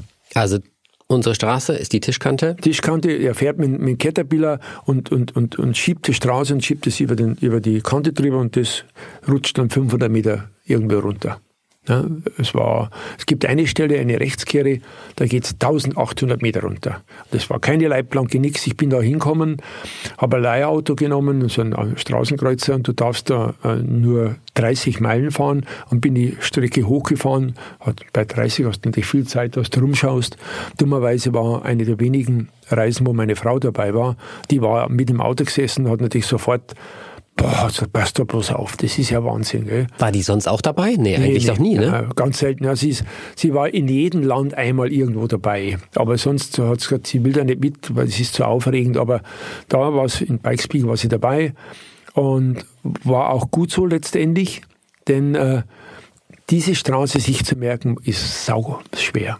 Das ist unglaublich. Und es fahren ja viele mit Beifahrer, sind da damals gefahren, also von den Top-Leuten. Und ich habe also sofort gesagt, wir schreiben ein Gebetbuch. Monika habe ich das diktiert, Monika hat das Gebetbuch geschrieben. Jede, jede Kurve hat einen Namen bekommen, also bisschen rechts plus plus, sofort links voll. Und dann habe ich in dieser Woche habe ich dieses Gebetbuch im Prinzip auswendig gelernt. Und ich wusste bei jeder Kurve, wie die ausschaut. Wie oft bist du da hochgefahren? Ich bin mit dem Leihauto, glaube ich, bin ich äh, fünfmal hochgefahren. Und dann darfst du am ersten Tag des Trainings einmal die ersten sieben Kilometer mit dem Wettbewerbsauto fahren. Am zweiten Tag des Trainings einmal die zweiten sieben Kilometer. Am dritten Tag einmal die letzten sechs Kilometer oder, oder was sind. Und nur am Tag des Qualifyings darfst du einmal bis zur Mitte fahren. Dann bist praktisch die, die, die erste und die halbe zweite bis dann zweimal Da gefahren. kommst du doch voll durcheinander. Ja, es ist ganz verrückt. Und dann, Das ist ja, wie so ein Puzzle, was du dann am Ende und, zusammensetzen und musst. dann am, am letzten Tag einmal, einmal ganz. Und die Peugeot-Leute hatten damals vier Wochen vorher den Berg für eine Woche gemietet, hatten dort eine Testfahrt gemacht. Der Ari sagt, er Alles ist klar. vielleicht 50 Mal gefahren. Aber die komplette Strecke. Aber er sagt, er war sich immer noch nicht tausendprozentig sicher, was kommt. Weil er ist nicht auf die Idee gekommen, dass er ein Gebetbuch macht und Beifahrer wollte er nicht. Die anderen beiden Bischofs sind mit Beifahrer gefahren. Die angesch aber ich habe gesagt, das mit 75 Kilo Gewicht, das kann nicht funktionieren. Das ist zu schwer darauf. Ne? Das, das, Du hast aus Gewichtsgründen auf Sicherheit verzichtet. Jawohl. Sehr guter Mann. Alter, das ist, das ist eine ganz andere Zeit gewesen und ich ja, hab immer wieder Gänsehautmomente, wo ich denke, das gibt es nicht, dass es das mal gegeben hat. Ja, das war natürlich, aber was natürlich äh, auch ein ganz cleverer Schachzug war, dass die, die Audi-Leute als erstes überrissen haben, so eine äh, Strecke mit so viel Power, mit Vierrad, da muss man noch mehr machen wie Vierrad, da braucht man Abtrieb. Und deshalb haben sie das Auto im Windkanal ganz toll präpariert gehabt. Und ich war am ersten Tag bei den ersten sieben Kilometer um 23 Sekunden schneller wie, wie der schnellste Peugeot. Und da sind aus, aus ihrem Traum erwacht, natürlich. Die Peugeot-Leute. Schott Hott war ja der Teamchef. Und jeden, jeden Tag kam eine neue Concorde mit drei neuen Flügeln. Und die haben immer nur wieder, aber das Auto war natürlich nicht Jeden Tag kam eine Concorde aus Paris mit neuen mit Teilen von Peugeot. für Peugeot. Was aber- bitte war das für ein Wettrüsten? Ja, die hatten 450 Journalisten nach Amerika geflogen, weil die sagen, jetzt macht man den großen Clou da drüben. Drei Autos und der einzelne Audi da, das, der, den macht man nieder. ne? Da saß aber leider Walter Roll drin. Ja, alles Und klar. ist dann in, ähm, ich muss kurz reinspicken, 10, in 10 Minuten. 47. Also es war, Weißt du die Kommastelle auch noch? äh, ich glaube 83 oder irgend so. Oder 85. 85, irgend so. Unglaublich. Ja, und das war, du weißt, das war... Das Ganz war, kurz zum Einordnen, Walter, Entschuldigung, dass ich Ja. unterbreche. Ähm, der neue Rekord wird ouch von einem Elektroauto gehalten. Äh, Romain Dumas ist in 7,57 die 156 Kurven da hochgedonnert, allerdings jetzt komplett asphaltiert. Asphalt, asphaltiert. Und du bist in Schotter da hochgefahren. Ja, das war das Problem. Wie viel Leistung hatte der Audi? Wir hatten am Start 650 PS und oben vielleicht noch 400 PS. Das mhm. war ja Wegen der, der Höhe. Der Höhe. Das war, und das, da ist natürlich ein Elektroauto das absolut das einzig wahre. Da gibt es keinen Unterschied zwischen 1000 und 5000 Meter. Das Geht hätte ich auch nicht gedacht, dass du das mal sagst. Das Elektroauto ist das einzig wahre. Ja, absolut. Da ist es so. Also Pikes Peak ähm, hast du mega einen rausgedonnert. Die Peugeot-Leute sind mit ihren 18 Concorde-Ladungen wieder nach Hause geflogen. Ja, war natürlich äh, ziemlich ziemlich äh, depressiv natürlich, haben dann das Jahr drauf nochmal versucht. Das war, wie gesagt, äh, leider Gottes hatten sie inzwischen im Mittelstück, wo bei der Runterfahrt immer die Temperatur der Reifen geprüft wird von den, von den Touristen, hatten sie bereits äh, einen Kilometer asphaltiert. Und damit zählt der Rekord nicht, also weil einfach dazwischen schon Asphalt war. Ja. Und dann kam er erstmal schon auch äh, damals Sebastian, äh, der Löb, Löb, ist ja schon mit so einem Peugeot gefahren mit, äh, ich glaube 900 PS, ja, 900 Kilo. Ja. Und der ist ja auch schon acht Minuten und noch irgendwas gefahren da am Asphalt. Aber wie gesagt, der Gipfel war natürlich das Elektroauto dann. Ähm, Aber inzwischen natürlich mit Leiblang und allen Pipapo natürlich. Ne? Also kein richtiger Männersport mehr, möchtest du sagen. Ja, für Weicheier, ja. Also das ist schon krass. Ja, weil das ähm, klar hast du, glaube ich, die die Bewegung mitgemacht, dass mehr mehr Sicherheit in Motorsport, in Rallye-Sport reinkommt. Ähm, aber es ist schon, ja, ihr wart die richtigen Männer, sage ich jetzt mal ja, so. Und es ja. ist auch heute noch so, dass ich zumindest persönlich habe viel mehr Ansehen vor den Rallye-Fahrern als vor den Rundstreckenfahrern. Rundstreckenfahrer sind auch krasse Typen und die können auch echt gut umgehen mit ihren Dingern, aber ähm, Rallye-Sport ist für mich das krasseste, was man machen kann mit vier Rädern. Ja, wenn man, wenn man von Autofahren spricht, ist sicher Rallye-Fahren viel näher am Autofahren wie, wie Formel 1. Da gibt es keine Diskussion nicht. Ja.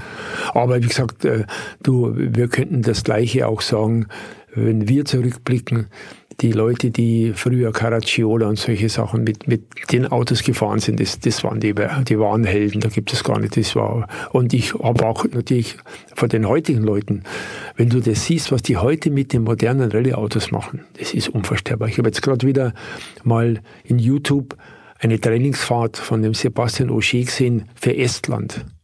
Es ist unvorstellbar. Es gibt nur eine Gaspedalstellung, Vollgas. Ob da Kurven kommen, Kuppen kommen, es gibt nur Vollgas. Die haben Abtrieb inzwischen mit den Autos. Die haben ein Fahrwerk, da, da meinst, es ist ein Magnet ins Auto gebaut, anders kann man das nicht erklären. Der am Boden hält? Ja. Und, oder wenn der 50 Meter springt, der setzt auf, und das Auto steht wie ein also ist unglaublich. Das ist, und da beneide ich natürlich den, äh, die guten Leute nicht, denn es ist jetzt viel schwieriger für den Guten, sich von den anderen abzusetzen. Weil sie alle so gutes Material weil, haben weil Material und alles so viel ist. näher beieinander ist. Und zu unserer Zeit hat sich der Gute viel klarer absetzen können und zeigen können, weil es war so leicht, viele Fehler zu machen mit diesen Autos. Was war denn das beste Straßenauto, was du jemals gefahren bist? Das beste Straßenauto. Das würde ich sagen, würde ich nach wie vor ist für mich ein, ein 911 Turbo S. Ein aktueller, also immer der aktuellste, den es gerade ist immer der beste. Ich habe gesagt zwar seit zehn Jahren, ein besseres Auto gibt es nicht mehr, aber der nächste ist wieder besser. Jetzt fahre ich gerade einen 992 Turbo S. Es ist unfassbar. Ja, kann ich bestätigen. Ähm, was war das schlechteste Straßenauto, was du je gefahren bist? Das schlechteste Straßenauto. Lass mich mal überlegen. Irgend so eine Mietschleuder in Portugal. Ja, na, nicht einmal so sehr.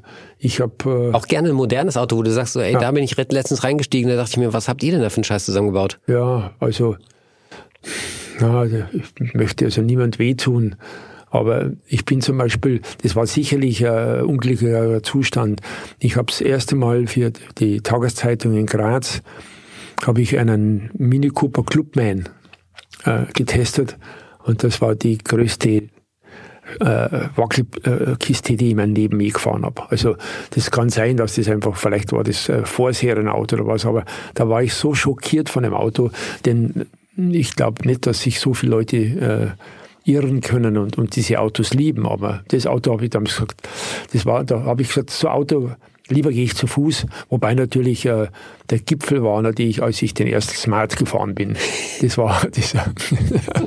da habe ich gesagt, nein. Ja, hau ja. einen raus, Walter, erzähl uns, was das für ein Auto ist. Ja, das war, war lustig. Es war ein Brabus äh, und es war das goldene Lenkrad. Es war goldene Lenkrad. Das ist eine Veranstaltung, wo das beste Auto ja, des Jahres quasi wird, gekürt wird. Man fährt eine Teststrecke in Balocco. Das ist die äh, Teststrecke von Alfa Romeo. Und du fährst dann mit jedem Auto so ein paar Runden. Und es war im Vorfeld schon bekannt, dass ich mal irgendwie halt so wieder einen typischen Röhrerspruch gegeben habe, so, so ein motorisierter Krankenstuhl, das ist für mich kein Auto nicht. Ne? Und dementsprechend waren die Ingenieure von Brabus, die das Auto natürlich auch noch ein bisschen verbessert haben, waren also ganz heiß, als ich dann kam. Ich habe es aufgehoben als letztes Auto. Das ist das allerletzte, bevor ich noch fahre. Und kam da hin und waren also ganz ja, jetzt sind wir gespannt, Herr oder was Sie dazu sagen. Ich fuhr dann die, diese äh, Strecke rum, da gibt's ein, ein Linkseck mit einer Welle, das mit jedem Auto natürlich Vollgas geht und ich natürlich auch mit diesem Auto Vollgas fuhr. Und ich bin also dann irgendwann einmal äh, nach dieser Welle vielleicht 50 Meter auf dem rechten Vorderrad noch gefahren. Also oh. ganz kurz vor der ganz großen Rolle über die nächsten 300 Meter. Kam zurück, war natürlich etwas ja, aufgelöst natürlich. Und, und ja, was sagen Sie denn? Ich weiß gar nicht, ob ich das jetzt sagen darf. Ich gesagt, Darfst du? Das ist das größte fahrende Scheißhaus, das ich je erlebt habe. Und die wurden blass und waren, kein Mensch hat ein Wort noch gesprochen. Also es war, es war wie Totenstille. Ja, aber auch das zeichnet dich aus, dass du halt die Wahrheit sagst. Du donnerst es halt einfach raus, so wie es ist. Ja, das war also damals, das war. Aber wie gesagt, der Mini hat mich halt damals ein bisschen schockiert. Ansonsten muss ich sagen, äh, äh, es ist wirklich überraschend, so richtig schlechte Autos gibt es nicht mehr. Ich habe zum Glück die Gelegenheit, dass ich immer da für die Zeitung alle Alltagsautos fahren kann und es ist wirklich ziemlich beeindruckend, wie gut die Autos alle heute fahren. Das ist ja, so richtig schlechte Gibt es ja, nicht. Ich ja, glaube, es gibt so geschmäcklerisch und auch ja, von der Verarbeitung her und sowas. Ganz klar. Aber dass du jetzt da drin hockst und sagst, okay, nee, das Ding schmeißt du lieber weg, ja, das ja, ist, ja, na, das ist fast also, nicht mehr. Gibt fast nicht mehr, na, das ist richtig. Na. Eine Frage habe ich noch zum Thema Formel 1. Ich, ich weiß nicht, ob es dein Thema ist, aber was, grad, was ist mit Vettel los? Das, was hat er falsch gemacht? Das weiß ich, ich weiß es selber nicht. Also das ist das Einzige, warum ich Formel 1 ja die letzten Jahre angeschaut habe. Das ist nur wegen Sebastian. Und ich bin mir selber jetzt nicht, nicht sicher. Äh, es war eines klar, ich war, ich hatte äh, erst einmal die Alarmglocken, als äh, Leclerc unterschrieben hat bei Ferrari. Da habe ich das erste Mal Bedenken bekommen. Ich wusste, dass äh, der Sohn vom Chantot der Manager ist vom Leclerc.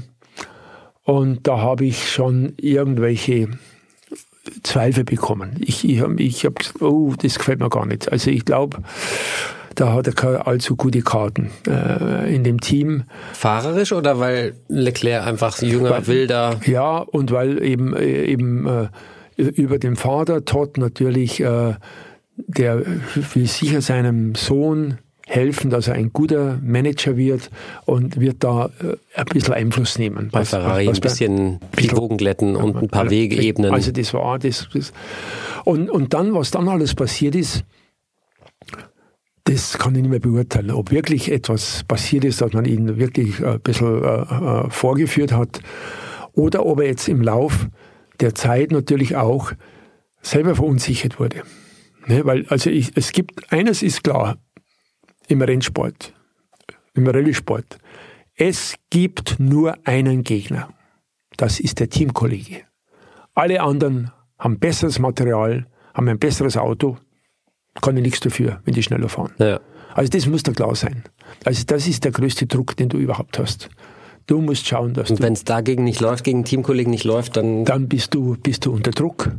Und, und da, kann, da kann, kann passieren, dass du nicht dann auch äh, wirklich an dir selber zweifelst. Du versuchst plötzlich Dinge zu ändern. Du glaubst nicht mehr, dass du richtig fahrst. Du meinst, du musst, du musst noch später bremsen oder sonst was. Aber äh, ich glaube, dass halt in, im, im Falle, was jetzt vom Sebastian, was ich so mitkriege, erstmal ist es schon so, dass die Ferrari-Leute anscheinend äh, voriges Jahr mit dem Motor ein bisschen betrogen haben, heuer natürlich deshalb äh, hoffnungslos hinten nachfahren. Was ist die, äh, die Folge? Sie sagen, wir müssen weniger Abtrieb fahren, damit wir das ein bisschen ausgleichen. Sebastian kommt damit überhaupt nicht zurecht, fühlt sich nicht wohl und wenn du dich im Auto nicht wohlfühlst, ist das vorbei. Ja. Kannst du nicht mehr schnell fahren. Wenn es einmal läuft, dann läuft's. Das ist das Problem. Und dann hat er natürlich auch noch, noch so tausend so, so blöde Dinge, wo passiert sind, wo, verstehst du, wo er mit Hockenheim im Regen. Hockenheim im Regen. Das war, das ist, das ist eine, eine hundertstel Sekunde in deinem Leben. Und, da Und das ist der Anfang von wirklich ganz vielen Sachen, die dann passiert sind, die dir einfach das irgendwie ruinieren alles. Ja, ja, das ist also, das ist schrecklich. Gell?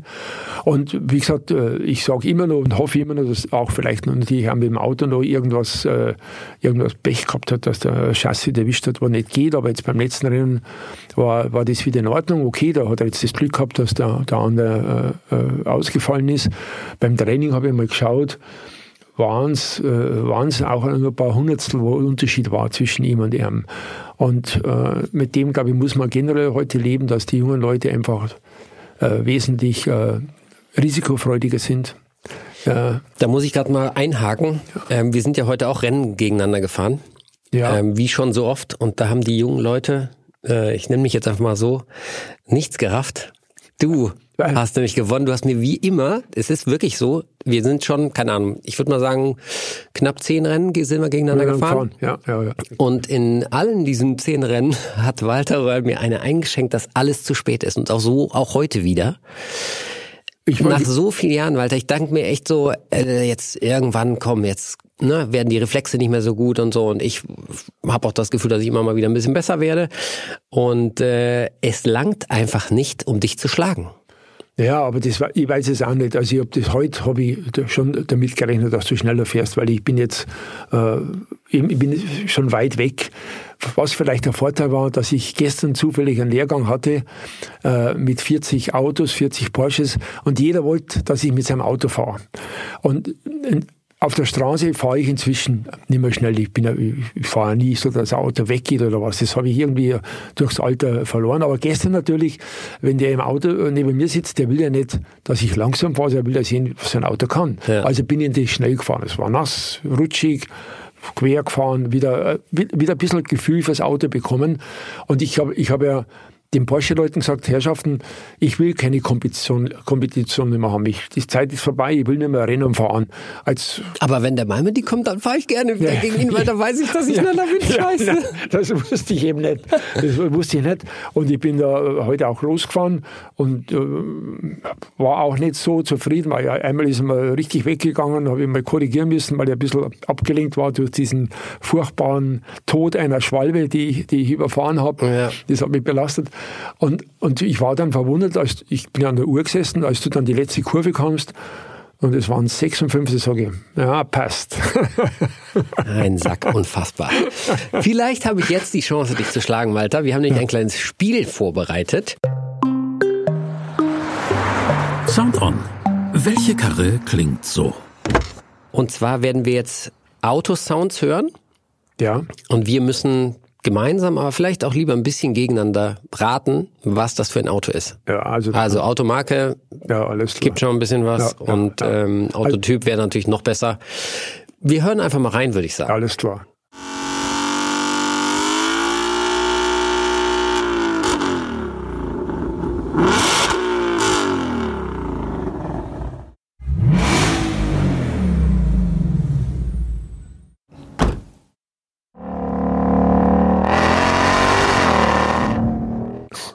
Oh.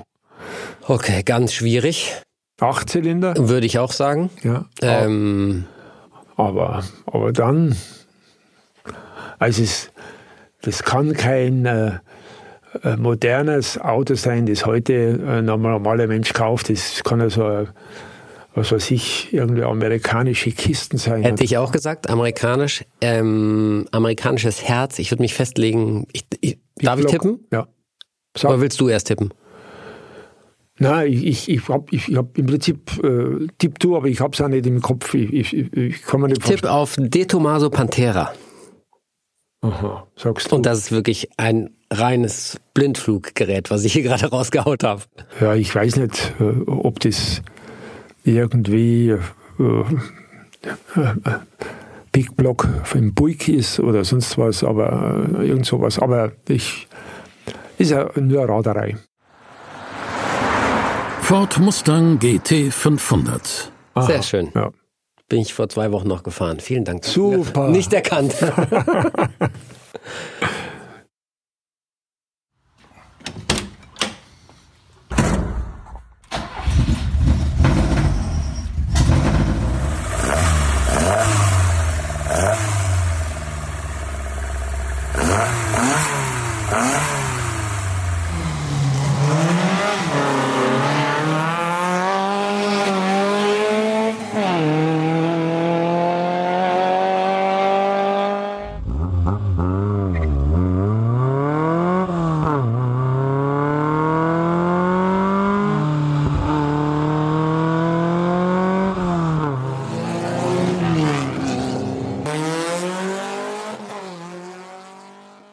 irgendeine Idee?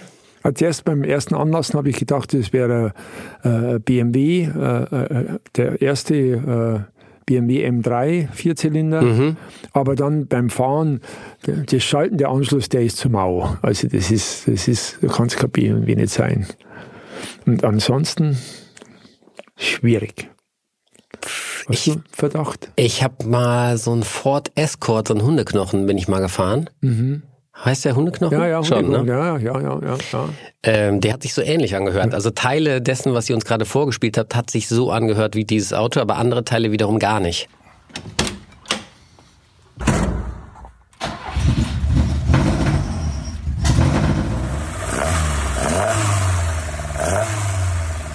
Das, mein, das BMW kennst du sein,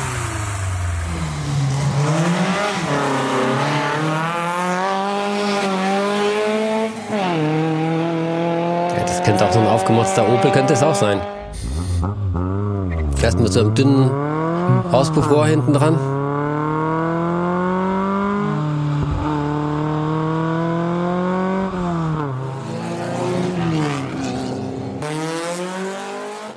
Walter, du warst viel mehr auf historischen Rennveranstaltungen als ich. Das ich, ja, das stimmt. Ja, okay. Da kommen nicht viele Autos in, in, in Frage. Das ist, es kann kein Golf nicht sein. Ob's das kann kein Opel Ascona nicht sein. 02er vielleicht? Ja, das könnte vielleicht, das, äh, das noch ein alter 02er ist, wobei der